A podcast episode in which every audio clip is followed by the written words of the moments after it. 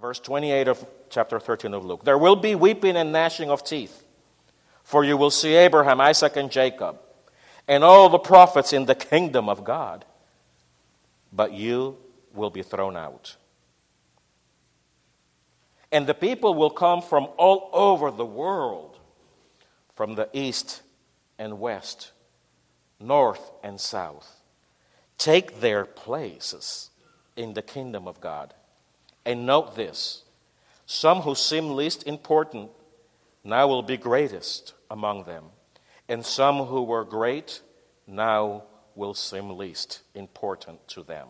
This is the gospel of the Lord. We have been doing a series, and today is the conclusion of the series in diversity. As you came in this morning, you saw that our mantles have been outside now in what I call the rotunda. Where are the mantles? In the rotunda. We have a rotunda.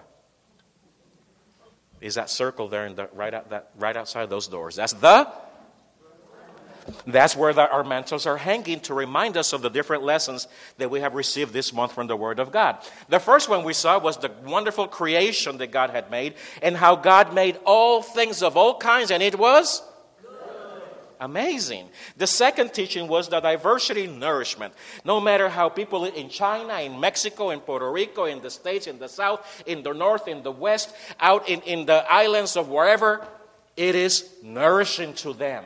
So God has not only prepared good food for all peoples, but has prepared it in such a way that He also nourishes our souls and He nourishes our spirit through Jesus Christ our Lord. In our third lesson, we discovered the housings, the variety of housings, how God created housing for all sorts of animals, and yet how us, with our creative DNA from God, we have been able to also create from the amazing, simple little shack by the lake to the wonderful skyscrapers by South Beach. $3.4 million. Glass in the air. But it looks good. So we have been able to create those things. However, we learned that it is better to dwell a thousand days in the house of the Lord than just merely to live in this earth, because the life in Christ is actually a better place to be than in just these houses and this physical stuff that we build our fourth lesson, which was last, last week, we, we learned that, uh, that we have outerwear and we had fun wearing our hats last week. Uh, didn't we? It was fun to see people wearing hats. Again, uh, Ruth uh, ends up being the only one today with a hat. But last week, everybody was wearing hats, and Ruth felt very much at home when everybody was wearing hats. But that was to illustrate the diversity of wonderful things that God has given us in order of outerwear. But we discovered that the most important thing was not so much the outerwear, but the inner wear of putting on kindness, putting on peace, putting on love, putting on mercy and forgiveness, and living the way Jesus lived. Ultimately, beloved, putting on Jesus. Today, we want to finish this series and we want to be reminded of the great story that kind of encompassed it all. And it was Peter, when Peter was out there in the, in the house, in the roof, and he was hungry. He went into a trance and he saw this huge mantle that was put down before him three times. And, and, the, and the voice in the, in the vision said, Kill and eat. And Peter, in, in, in my own way, he said, Uh uh-uh, uh, there's a Piggly Wiggly in there, and I ain't going to eat that Piggly Wiggly because I'm a good Jew. And the Lord told Peter, Do not call unholy what I have sanctified. And, Peter's, and Peter finds himself in the next couple days going into the house of Roman centurion that he was not supposed to go in in any way, shape, or form to preach the gospel and tell the good news of Jesus Christ. Because it is all good as God created us of all kinds, and it was good. So Peter discovers that he is to change, that he is to stretch his mind, that he is to stretch his faith, that he is to stretch his love, that he is to stretch his way of acceptance. Now the Lord is asking him, don't only be nice to the Jews, but be nice to the Gentiles. What? For centuries, those Gentiles have been stinkos. For centuries, we're not supposed to even eat what they eat. For centuries, we're not even supposed to even look at them. And them Samaritans, forget it. I'd rather go four miles out of my way to have to go through their land. After all, they're not Jews, they're just a whole bunch of ethnics. Ethnos is the Greek word for Gentiles. So today I want to talk to you about the table. And, you know, in the, the table that, that we see that God's spreading is actually a symbol of the kingdom of God. There is a table where we will gather. And I wonder how large that table is going to be because today, tables, I have seen tables for two, right? When we go to the restaurant, we say, table for two. And they take away the, the, the knives and the, and the flatware that was set there for four. I remember as I was a translator at the Organization of American States, it was a round table, and all 30 plus representatives would sit in a round table because it symbolized equality, it symbolized unity, and it symbolized that they could work together in this table. It reminds me of the old fable table in the legend of King Arthur and the, and the, and the knights that sat in the round table. So tables have their meanings. Tables have their purposes. Tables are set up so that people can look at one each other without being one higher than the other. However, did you know that the, when you go to the White House, the president will always be sitting higher than everybody else? Did you know that his chair behind the desk is intentionally built two inches above everybody's chairs in the room, in the Oval Office? Yeah, it's true. I read it. I was a guy there. and he's done intentionally so that he would sit above everybody else. But that's in his office. Tables, however, have a different symbolism and a different way of, of, of, uh, of uh, people reacting to them. When you sit in a table in Vegas, what does that mean? What are you going to do in Vegas if you sit on a table? They're going to play. So if you sit in a table where, where we are, you and I are, what are we going to do? We're going to converse. We're going to eat together. We're going to talk to one another. We're going to get to know one another in a way that is also play. When dignitaries and, and diplomats sit at table, that is what they are doing. They are trying to play to come to an agreement. But let me ask you this question Who do you sit at table with? With whom do you always sit down? Do you always sit down with the same person? Sorry, husbands and wives. I heard the story of, of, of, the guy who was retiring, and, and I think Judy may identify with that as her husband is, is coming near retirement, uh, and, and Roy, and, and he's coming to live back, and, and, and she's saying, Hey, I married him for good and for worse, but not for lunch every day. You know, and, and that is a new aspect in our retirement living. It was for better, but not for lunch every single day. Are they the only people you sit with? Or can you stretch your table? You see, Jesus had troubles wherever where he sat at tables. Because Jesus had this awful habit of, of, of, and he had this awful reputation of sitting in the wrong table. Do you know that? Jesus has been accused in all four Gospels of sitting with loners, sitting with prostitutes, sitting with rejects, sitting with the downcast, sitting with those thieves like tax collectors. And in those sittings, in those parties, there were women who would come in and perform. And in those sittings and in those parties, in one instance, the disciples are not, some disciples are not with him, and some are outside looking, picking in through the window. Because they wouldn't go in the house of those sinners, but they could pick. They're peeping toms. They were watching through and, and the Pharisees and Sadducees asked the disciples, What's wrong with your master that he sits and he drinks with all these sinners inside that house? By the way, he was in Matthew's house when this incident took place. He had just called Matthew to abandon what Matthew was doing. And Matthew, I don't know what happened in Matthew's heart, but Matthew just got up and followed him and invited Jesus to a party in his house. And it wasn't a Christian party, and it wasn't a Jewish party.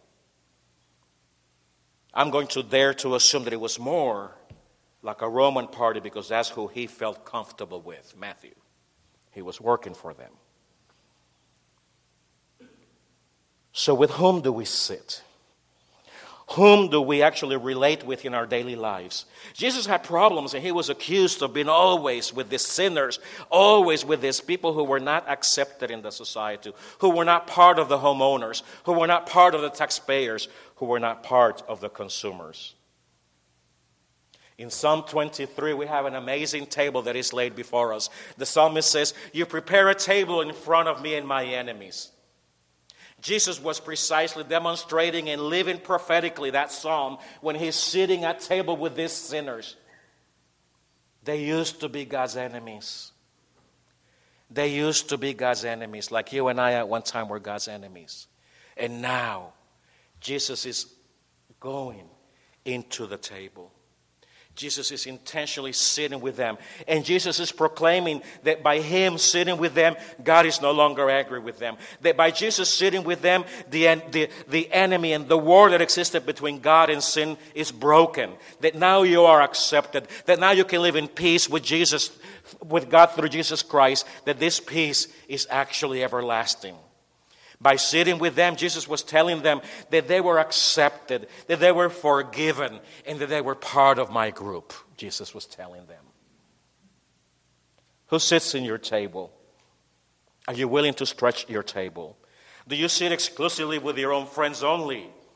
Or at times, if you're at a restaurant, a cafeteria, do you see a lonesome, downtrodden person who doesn't look perhaps as professional as we do or did? But looks sad, a stranger, a reject, an outcast. Are you willing to stretch your table?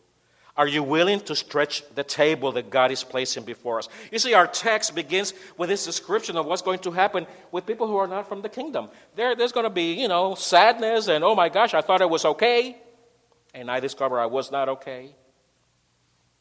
Because the biggest sin that we have in the church is not so much judging of others. You know what it is? Judging yourself.